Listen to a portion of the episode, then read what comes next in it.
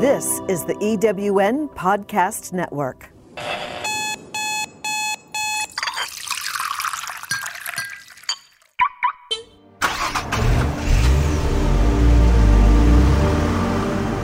You are listening to Sharing Stories with Helen Rose. My guest today is Sharon Henifin.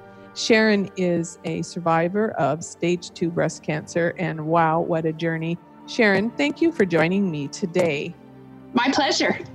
Okay, before we get to your story and how you've walked through that and found your gift, you're doing the coolest thing. I can't even say where you're from now because you're originally from Oregon, correct? Right, right, right. and then you decided, you and your husband decided you were going to go on an adventure. Tell me about that. Would you want to tell me about that first, or do you want to tell me about your backstory first? Oh, that's fine. We can we can talk about that. Yeah, I uh, about a year ago we decided to sell our place in Oregon and uh, move into a fifth wheel. So by September October, that's what we did, and we have. Uh, relocated to Northern California in the backyard of my son in law and his children, so my grandkids.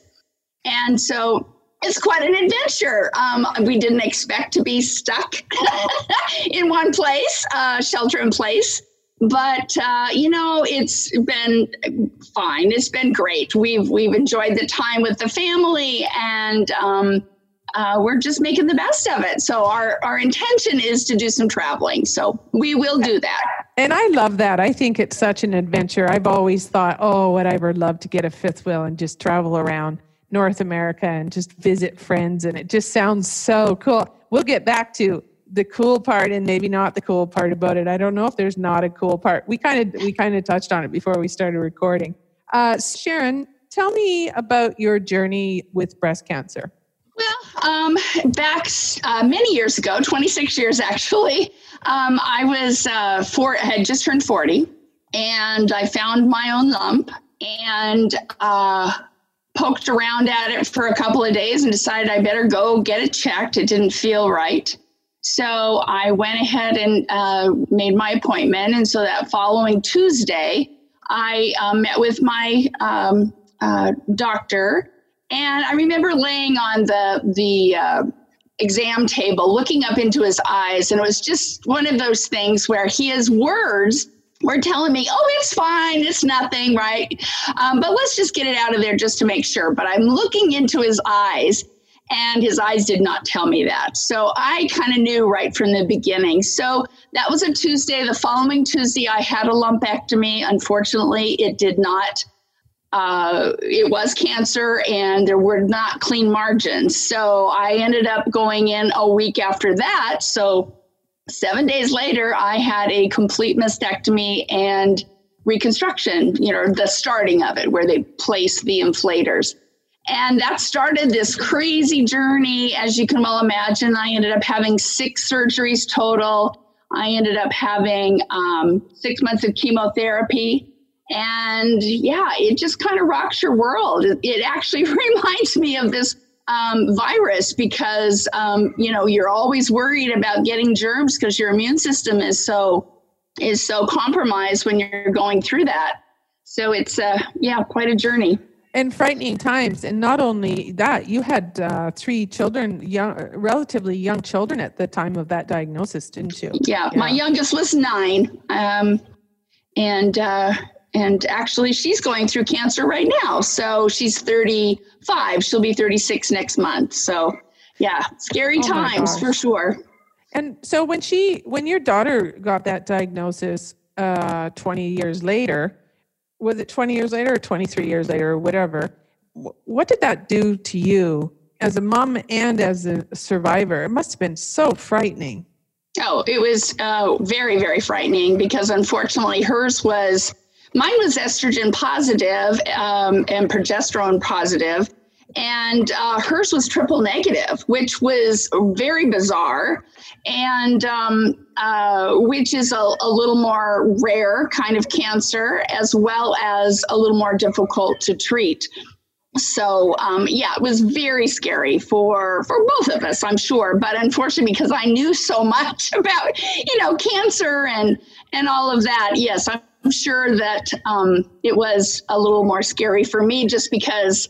But but again, to to her credit, I mean, she's been obviously active in my journey and and you know what I have done in the last you know 20 some years. So you know she she knew how it affected me too. So yeah, and just because you're her mom, I mean, um, here's the thing: is you you've kind of made it sound like that journey was very easy. I'm certain it was not. What was the gift that came out of that after all that chaos had calmed down? Because how long did that chaos take, Sharon? Like you had to go through a grieving period, I'm sure. Well, you know, the funny thing about that is I went back to work after, you know, uh, finishing my surgeries and everything and the healing process. So I was actually off 11 months. And I remember going back to work thinking, I don't know if I can even do this anymore. And the reality was, I, um, uh, you know, back then they didn't really talk about chemo brain and how it affects you cognitively. And so that was a very big concern. Plus, when you are off that long and you're dealing with those uh, medical issues, your stamina is really um, compromised. And so here I had a full time job that I had to jump back into when, when I wasn't feeling 100% yet um, physically, let alone emotionally. And being perfectly honest, I pretty much stuffed most of the emotions and just, you know, just did what you needed to do, put one foot in front of the other, and, you know, not make it affect every day of my life with my kids and all of that. So you jump back into work and then you're really uh, struggling. And again, I didn't really tell anybody I was struggling. And you just do the best you can, right? Well, the funny thing was, my doctor um, actually asked me if I could talk to some of his patients. And because he was a plastic surgeon, you know, they were dealing with the whole mastectomy, reconstruction, concept. And um, and until you actually go through it you have no idea especially back then. Now they have books and you can kind of see results but back then they really didn't. And so um, my doctor asked me if i wouldn't mind meeting with a few of these ladies and i was happy to do that. And so i jumped right into that. And the funny thing was, you know, they would never ask me what my results actually looked like but that's really what they wanted to know. And so we would talk all around it, and we would finally then get to the uh, kind of close to the end of the conversation. I said, Do you want to see what they look like? And so we, we would go into the bathroom in a coffee shop, and I'd do a little show and tell. And, you know, it's so funny. They would go, shoo, kind of, you can, you can tell that it, it was kind of a relief that, that it wasn't as, um, awful as they had had envisioned. So, anyway, the funny thing about those um, situations and then continuing to talk to these ladies, I found I was able to process so many of those emotions that I had not been able to um, with these other ladies. And, you know, just speaking from the heart and being able to be as real as possible and answer their questions the best way I could as far as, you know, what my experience was um, on my cancer journey.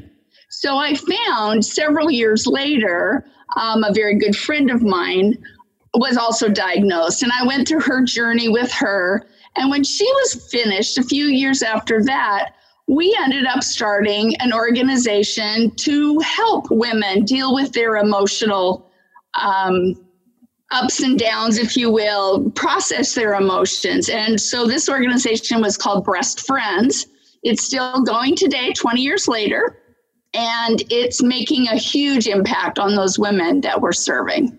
And what a gift. And you're absolutely right. When you've walked through that journey, and then everyone's is different, of course, but when you walk through that and you're able to, uh, like you say, process with other women that have gone through this, um, you do heal a lot of what your own grief was and your fears and all of that. I mean, that's a beautiful gift. And I have to tell you, that organization, Breast Friends, is just a brilliant name uh, because that's a, a lot of us, you know, we identify as women with our shapes and our breasts and all of that. And I, and, uh, we had talked about this previously is when you lose that that's a big part of who we are as as women physically so it's fair to grieve that. Yeah and it can and it can feel that way. I i remember going to a retreat and this one woman came and she had this plunging neckline on her on her dress or whatever she was wearing. And i mean it was distracting because here all of us are talking about having you know reconstruction surgery to just to, to try to have something that kind of made you feel and look like you had breasts under your clothes. And here this woman was and well and she come to find out had like 13 plastic surgeries so she could look like that.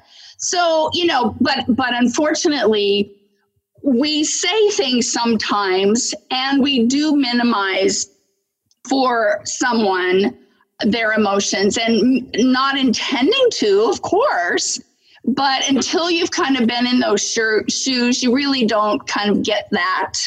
And uh, so it is important to have a safe place, someone you can really talk to who's been there, who can who can really understand what your emotions are going through because again, your family and even your close friends who've not gone through something like this, they're going to say, "Hey, you're doing great." You're, you know, and you feel like crap, you know, and then you feel bad for feeling like crap. You know, I mean, it's it's kind of a vicious cycle in a way, and we're trying to, you know, be strong for our family and uh, friends, you know, so they don't have to worry about us, but ultimately we need to to have that safe place and that's what breast friends really is offered.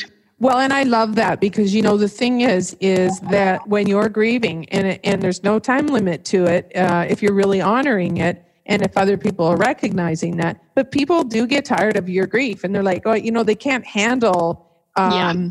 they can't handle that someone else might be, they don't know what to do with those emotions of someone else. They feel quite helpless don't they Yes, yes, completely. And so being, you know, having that safe place somewhere you can yell or you can cry or you can just feel sad. I mean, all of that stuff um, are, uh, those are all very, very important emotions to be able to feel and to um, process and and just like you were saying grief i mean there's that process of grief you know denial and uh, all the way down to acceptance. And there you have to kind of go through that. And there's no time frame. There's no right or wrong way. You can go through the you know uh, the the denial and then anger and then back to denial. I mean it's crazy. Yeah that little grief bit is really swirly. So now um, before we move on to uh, where breast friends has taken you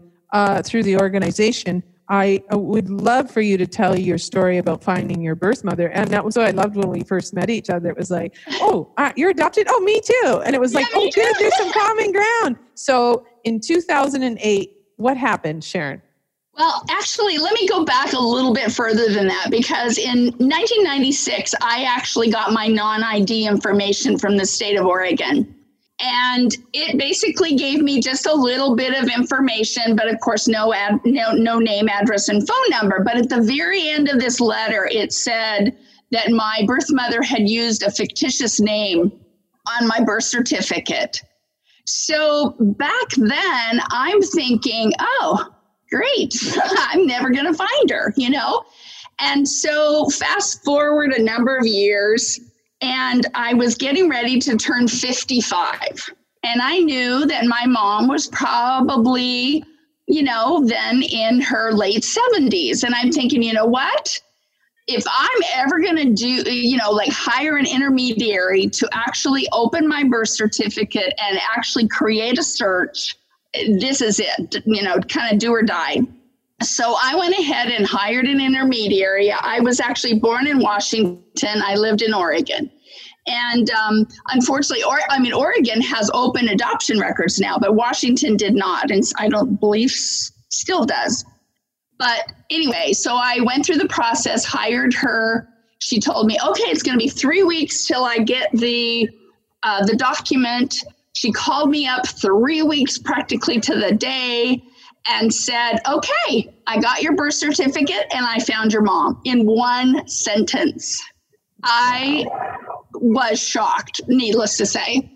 And um, she went on to say that my birth mom had a non published number, so I needed to write a letter and send a couple of baby pictures to her. Then she would send the, the documents that uh, needed to be signed for her to open the door.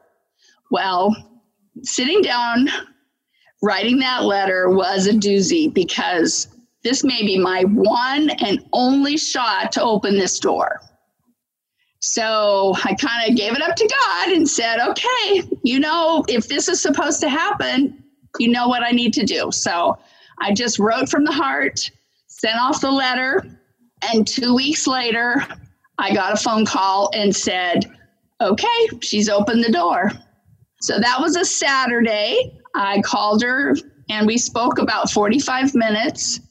I had, uh, luckily, she was only about three hours, three and a half hours from me.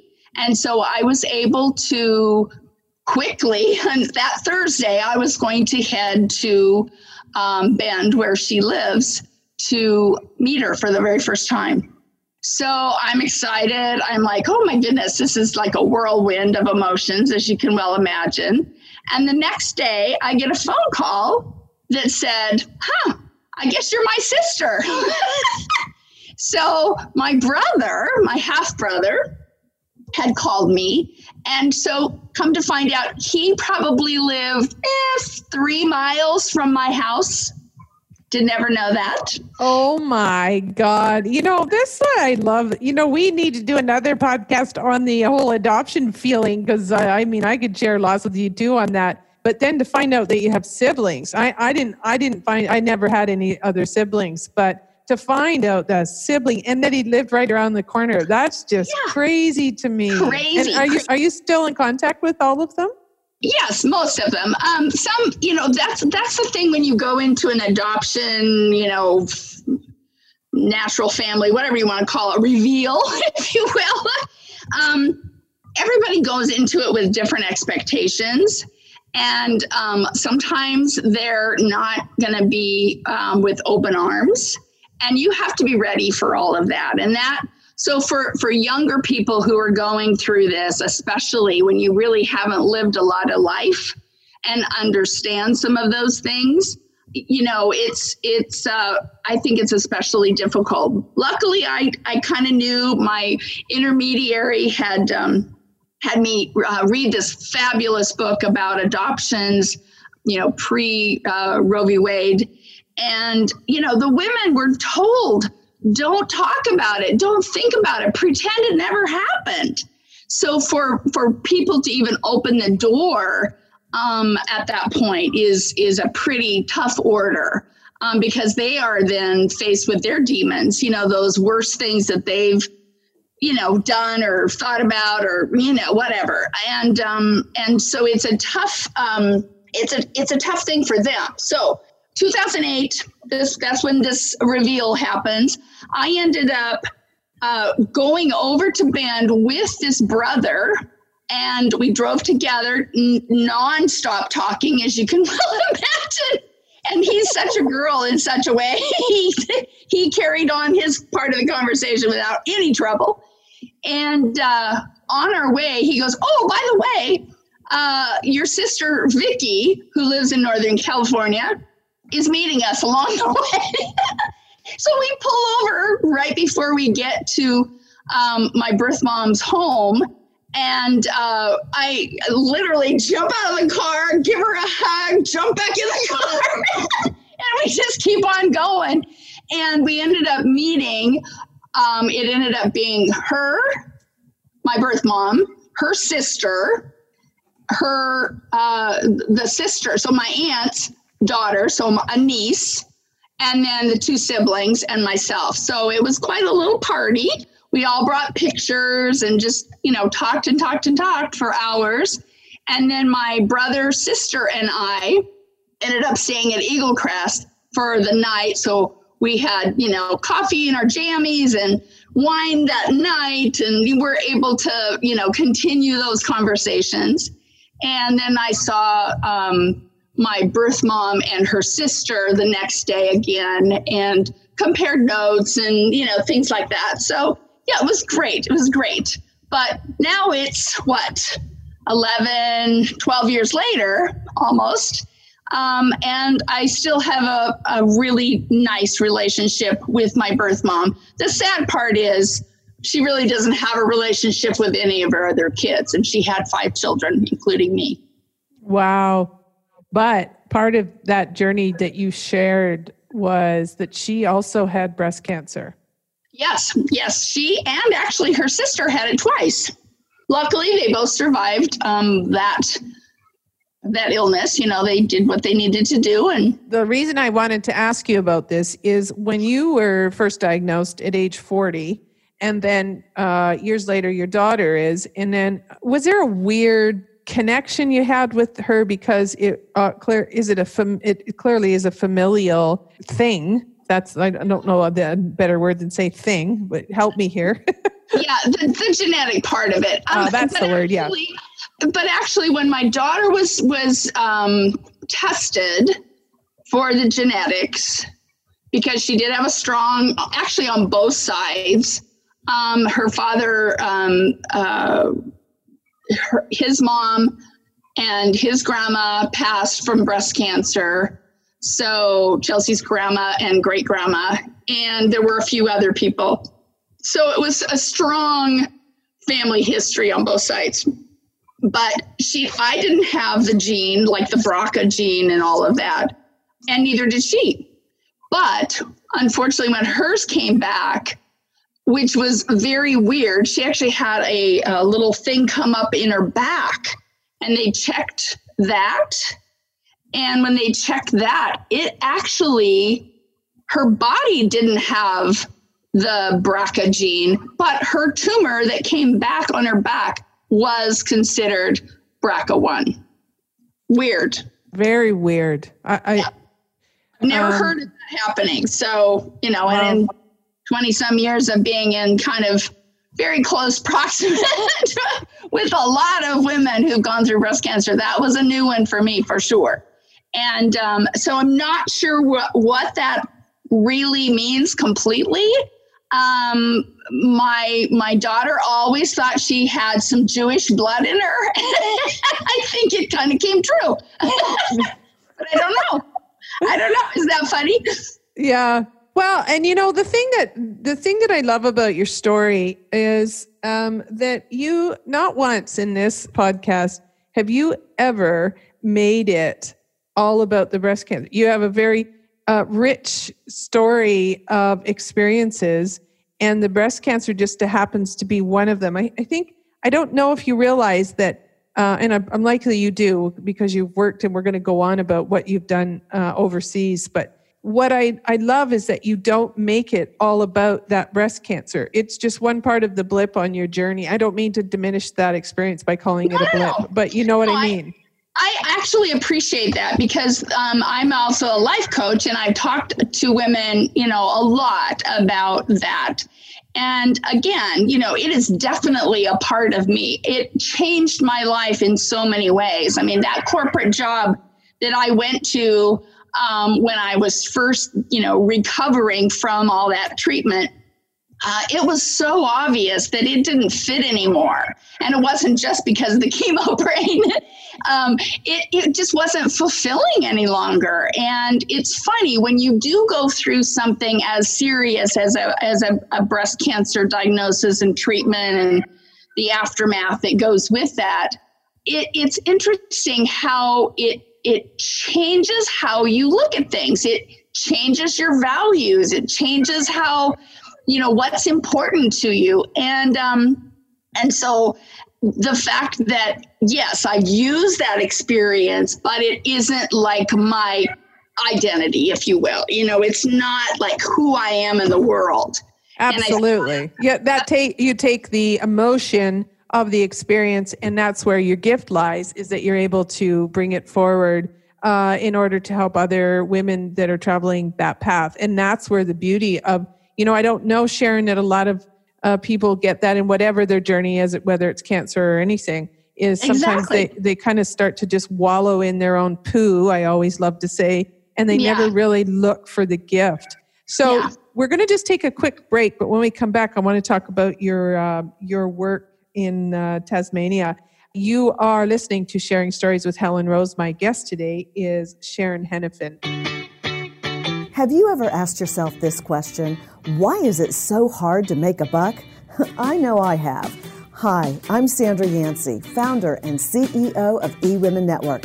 What I have discovered after going from the brink of bankruptcy to running a multi million dollar award winning business is this you can't build a million dollar dream hanging around minimum wage mindsets. My mission is 1 million women entrepreneurs generating $1 million in annual revenue.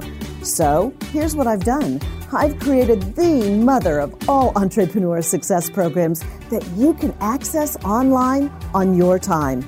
It's called Monetize Me Now. It's a seven module online course that is 100% my success formula, covering mindset, mission, management, motivation, marketing, and measure. Come on, take my hand and I'll show you the way to learn to earn flowing revenue for your business. Visit monetizemenow.com for details.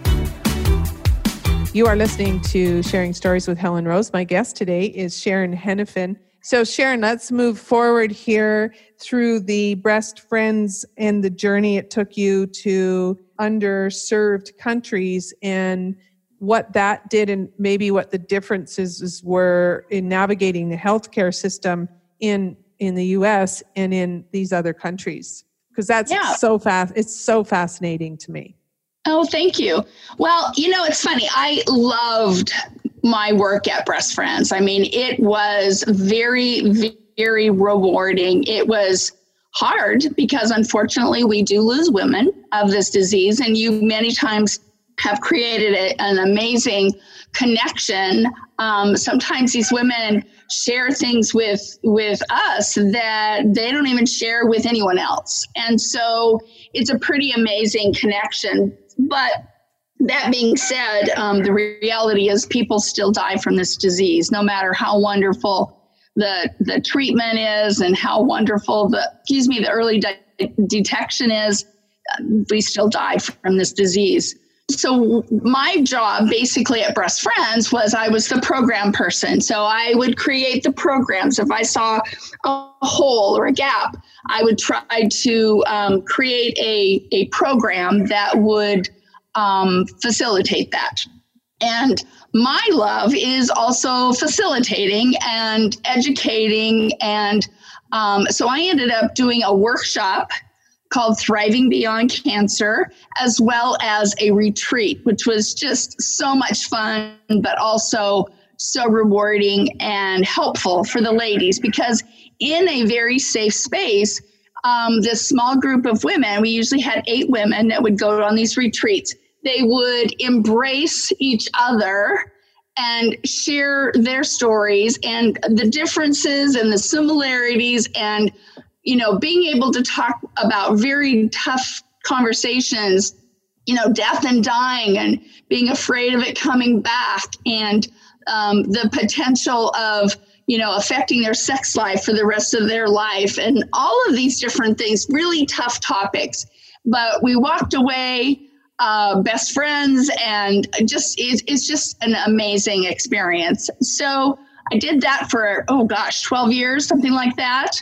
And uh, loved that. That was part of the life coaching and you know using those skills to really help people um, get through their emotions. And you know I, I was turning 65 and uh, we started talking about that transition plan to actually uh, turn over the reins to um, the people that uh, worked with us. And so I uh, was doing that on a very um, concentrated level. So um, I didn't want breast friends after after all these years to to stumble after I left or after Becky left.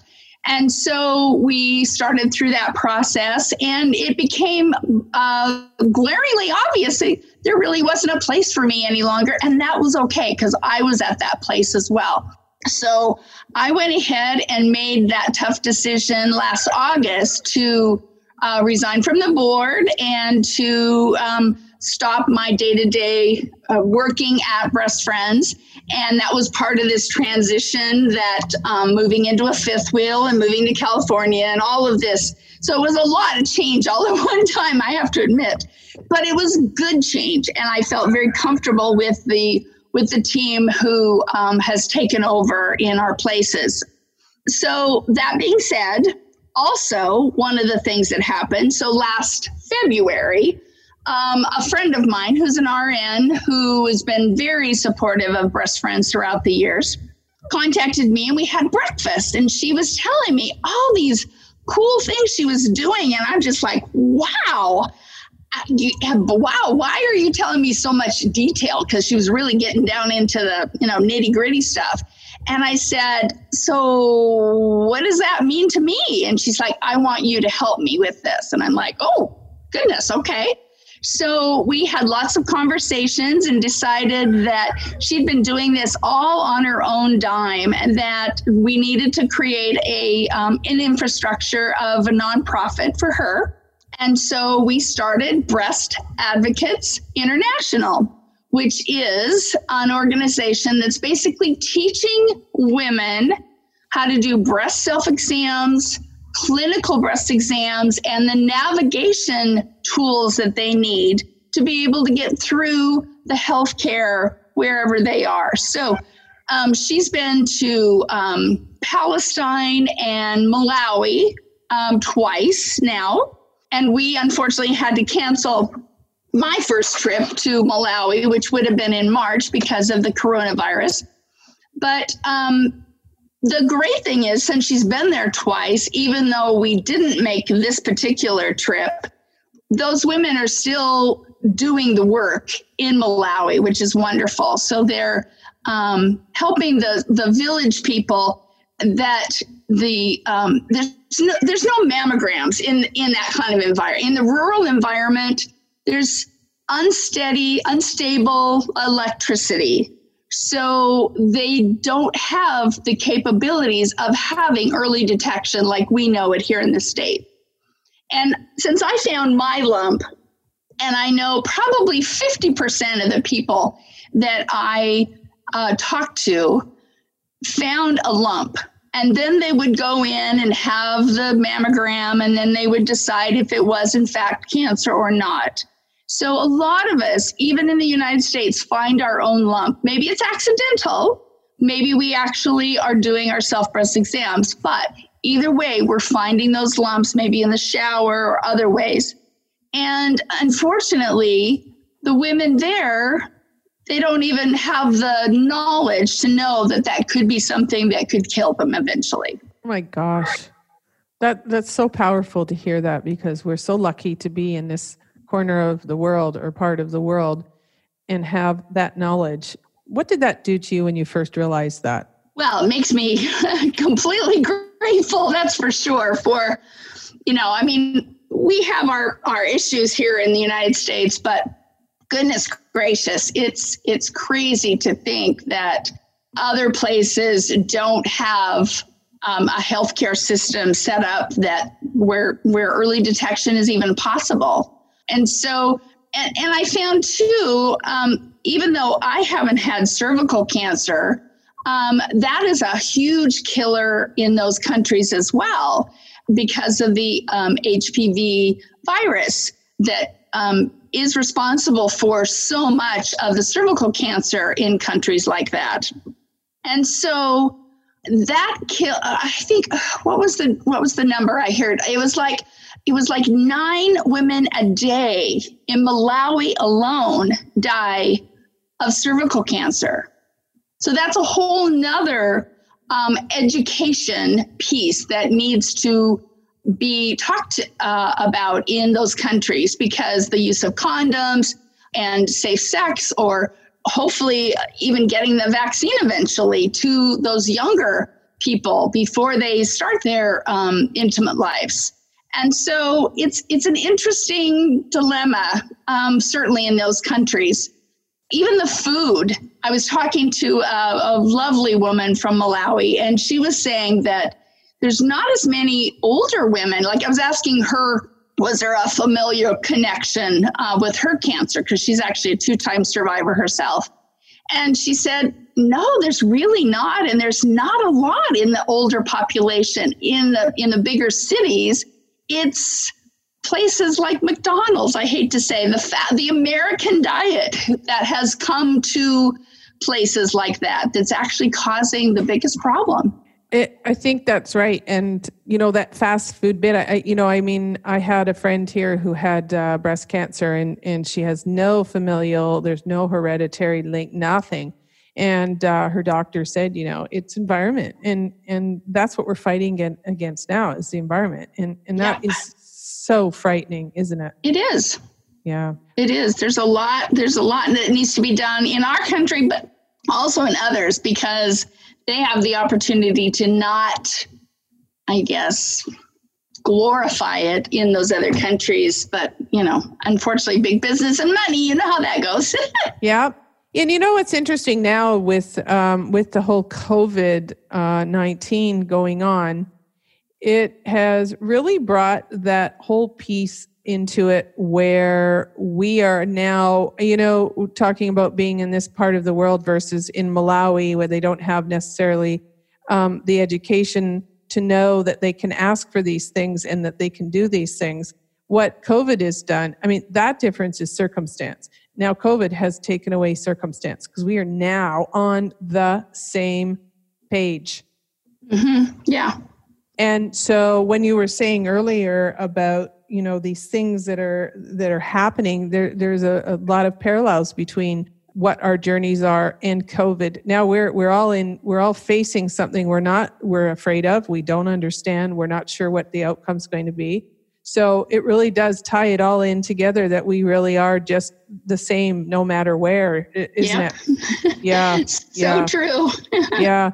Well what i love about your story and your journey is that the work that you've done, but you've walked through lots of pain personally and with other cancer survivors and not survivors, sadly. There's been a lot of connection, I feel, that you've made with people that's so important to do, Sharon, because when people are grieving, they they're so lost that the connection with another human being is so important to know that there's a little bit of hope. Whether it turns out to be the best case scenario or not, you've managed to give another human being some hope. And I think the gift in all of this is that we need to take control, don't we? Oh, absolutely. And and again, you know, like we were talking earlier about like making cancer your like identity sort of thing and and realizing that you are you are strong with or without that that diagnosis. Um, and being able to find the positive, even in the crummiest situations, whether it's cancer or COVID or whatever you're dealing with, you know, because this this virus, for instance, is is bringing ahead many things. Whether it's you know you're getting closer in your marriage or maybe you're getting farther apart, you know, you're there's there's blessings in all of it if we look hard enough. And I think that's the lesson really in, in all of this. Absolutely. I love that you said that. And, you know, and to your point of selling everything in your home and uh, from Oregon and getting into a fifth wheel, you know, while that sounds really romantic, that's a pretty powerful move to make because, well, I love it personally. I would love to be able to do that, I think. you know, in theory, it sounds like fun. But the thing is, is that you have figured out what's important. Well, and the crazy thing about that, honestly, Helen, is is that you don't need much. And I think that was the biggest learning from that process. I would literally look at something that I was having like an emotional attachment to and say to myself, Do I want to pay to store this? No, I don't. So then I could let it go. Oh, we had this, the coolest thing happen actually. We had um, a couple of things on Craigslist, and actually, we were giving a, a, a lot of stuff away.